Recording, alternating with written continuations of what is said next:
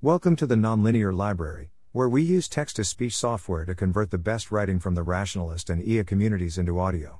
This is the Methods of Rationality, Part 11, Chapter 11, Omake Files 1, 2, 3, published by Eliezer Yudkowsky. Hail the Dark Lord Rowling. Omake is a non canonical extra. Omake Files Number 1, 72 Hours to Victory. AKA. What happens if you change Harry but leave all other characters constant? Dumbledore peered over his desk at young Harry, twinkling in a kindly sort of way. The boy had come to him with a terribly intense look on his childish face. Dumbledore hoped that whatever this matter was, it wasn't too serious. Harry was far too young for his life trials to be starting already. What was it you wished to speak to me about, Harry? Harry James Potter Evans Verres leaned forward in his chair, smiling grimly. Headmaster, I got a sharp pain in my scar during the sorting feast. Considering how and where I got this scar, it didn't seem like the sort of thing I should just ignore. I thought at first it was because of Professor Snape, but I follow the Baconian experimental method, which is to find the conditions for both the presence and the absence of the phenomenon, and I've determined that my scar hurts if and only if I'm facing the back of Professor Quirrell's head, whatever's under his turban. While it could be something more innocuous, I think we should provisionally assume the worst that it's you know who, wait, don't look so horrified, this is actually a priceless opportunity. Omake Files Number 2 I Ain't Afraid of Dark Lords. This was the original version of Chapter 9.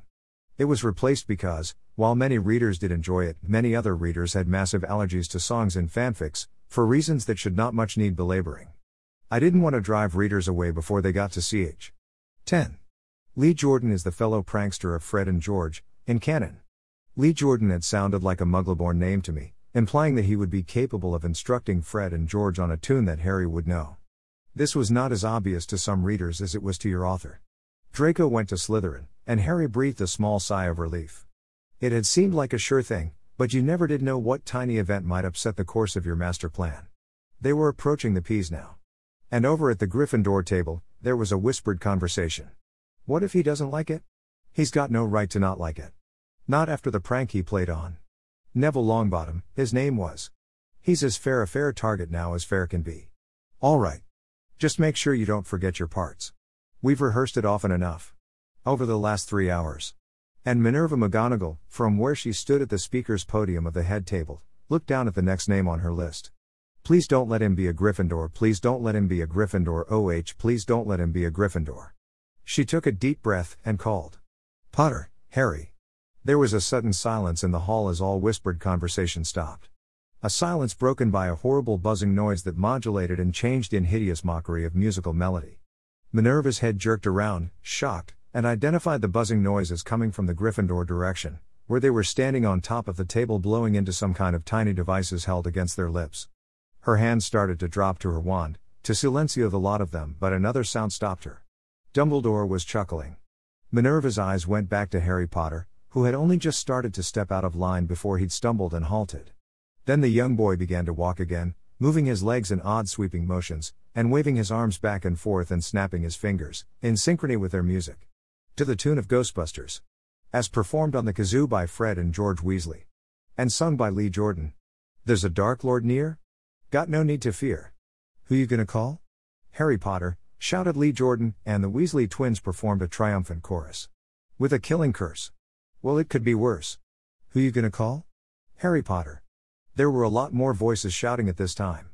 The Weasley horrors went off into an extended wailing, now accompanied by some of the older Muggleborns, who had produced their own tiny devices, transfigured out of the school silverware no doubt. As their music reached its anticlimax, Harry Potter shouted, I ain't afraid of Dark Lords. There was cheering then, especially from the Gryffindor table, and more students produced their own anti musical instruments. The hideous buzzings redoubled in volume and built to another awful crescendo. I ain't afraid of Dark Lords. Minerva glanced to both sides of the head table, afraid to look but with all too good a notion of what she would see.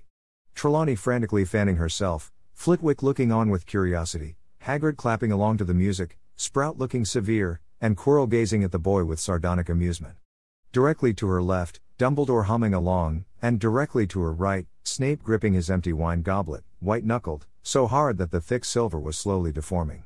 Dark robes and a mask? Impossible task? Who you gonna call? Harry Potter. Giant fire ape?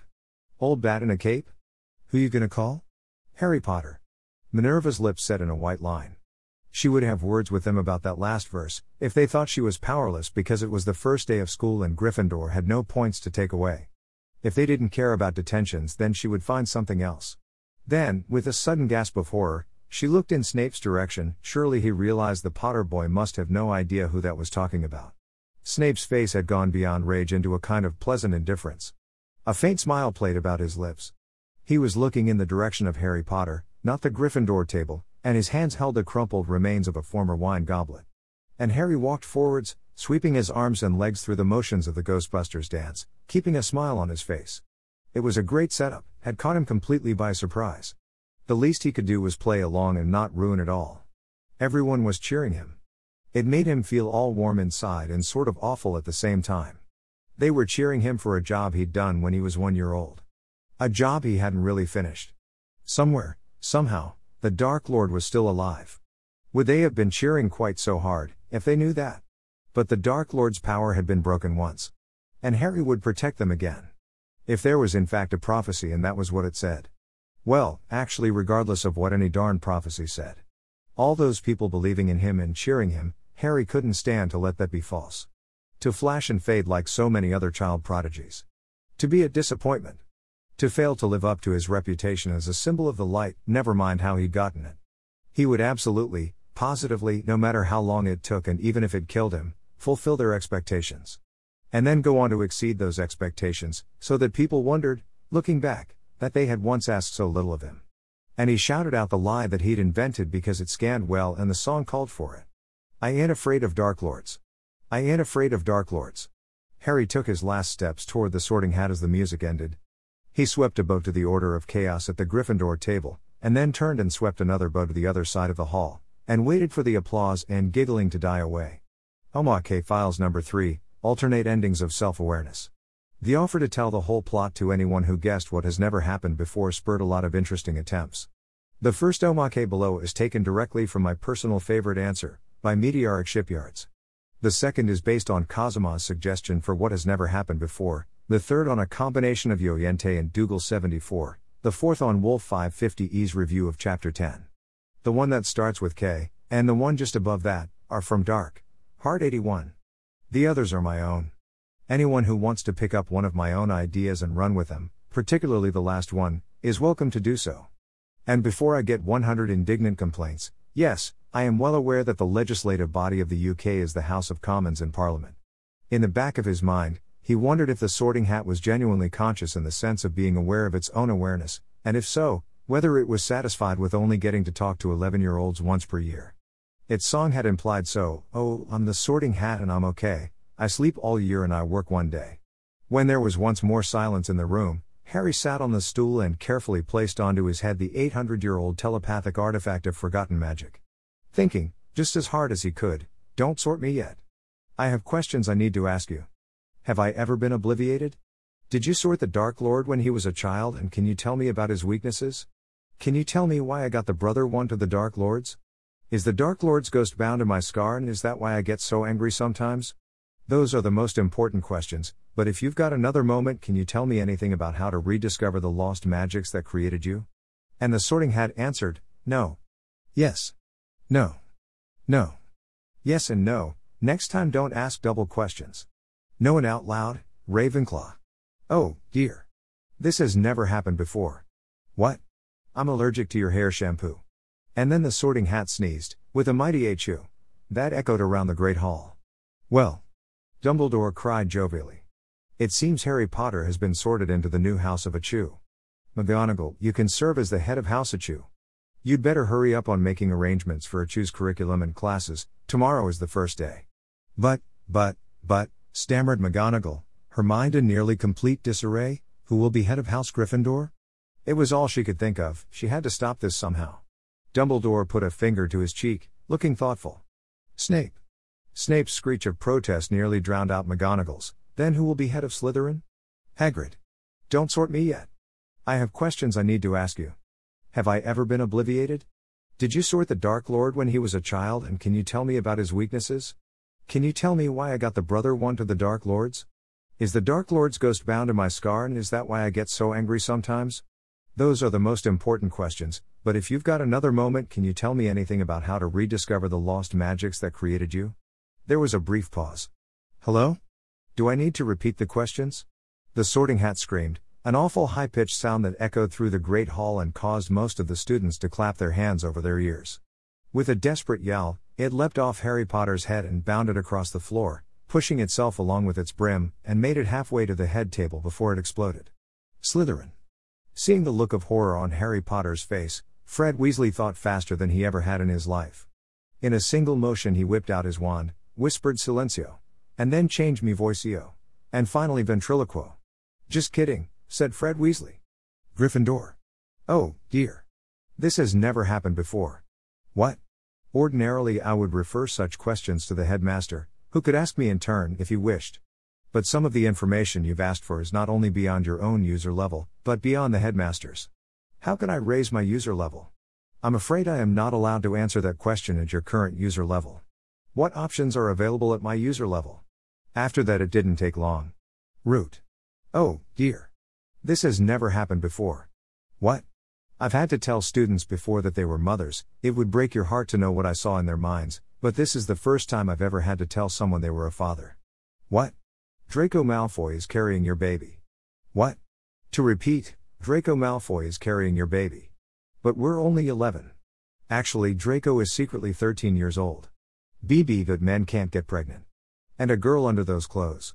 B U T W E V E never H A D S E X, Y O U idiot. S H E obliviated Y O U after T H E rape, moron. Harry Potter fainted. His unconscious body fell off the stool with a dull thud. Ravenclaw called out the hat from where it lay on top of his head. That had been even funnier than its first idea. ELF. Huh? Harry remembered Draco mentioning a house elf, but what was that exactly? Judging by the appalled looks dawning on the faces around him, it wasn't anything good. Pancakes. Representatives. Oh, dear. This has never happened before. What? I've never sorted someone who was a reincarnation of Godric Gryffindor A and D Salazar Slytherin A and D Naruto. Atreides. Fooled you again. Hufflepuff. Slytherin. Hufflepuff. Pickled stewberries. Con. At the head table, Dumbledore went on smiling benignly. Small metallic sounds occasionally came from Snape's direction as he idly compacted the twisted remains of what had once been a heavy silver wine goblet, and Minerva McGonagall clenched the podium in a white knuckled grip, knowing that Harry Potter's contagious chaos had infected the sorting hat itself. Scenario after scenario played out through Minerva's head, each worse than the last. The hat would say that Harry was too evenly balanced between houses to sort, and decide that he belonged to all of them. The hat would proclaim that Harry's mind was too strange to be sorted. The hat would demand that Harry be expelled from Hogwarts. The hat had gone into a coma. The hat would insist that a whole new House of Doom be created just to accommodate Harry Potter, and Dumbledore would make her do it.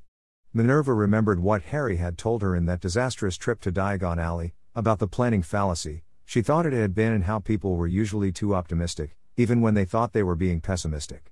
It was the sort of information that preyed on your mind, dwelling in it and spinning off nightmares. But what was the worst that could happen? Well, in the worst case scenario, the hat would assign Harry to a whole new house. Dumbledore would insist that she do it, create a whole new house just for him, and she'd have to rearrange all the class schedules on the first day of term. And Dumbledore would remove her as head of House Gryffindor, and give her beloved house over to Professor Binns, the history ghost, and she would be assigned as head of Harry's House of Doom, and she would futilely try to give the child orders, deducting point after point without effect, while disaster after disaster was blamed on her. Was that the worst case scenario? Minerva honestly didn't see how it could be any worse than that. And even in the very worst case, no matter what happened with Harry, it would all be over in seven years. Minerva felt her knuckles slowly relax their white knuckled grip on the podium. Harry had been right, there was a kind of comfort in staring directly into the furthest depths of the darkness, knowing that you had confronted your worst fears and were now prepared. The frightened silence was broken by a single word. Headmaster. Called the sorting hat. At the head table, Dumbledore rose, his face puzzled. Yes? He addressed the hat. What is it? I wasn't talking to you, said the hat. I was sorting Harry Potter into the place in Hogwarts where he most belongs, namely the headmaster's office. Thanks for listening. To help us out with the nonlinear library or to learn more, please visit nonlinear.org.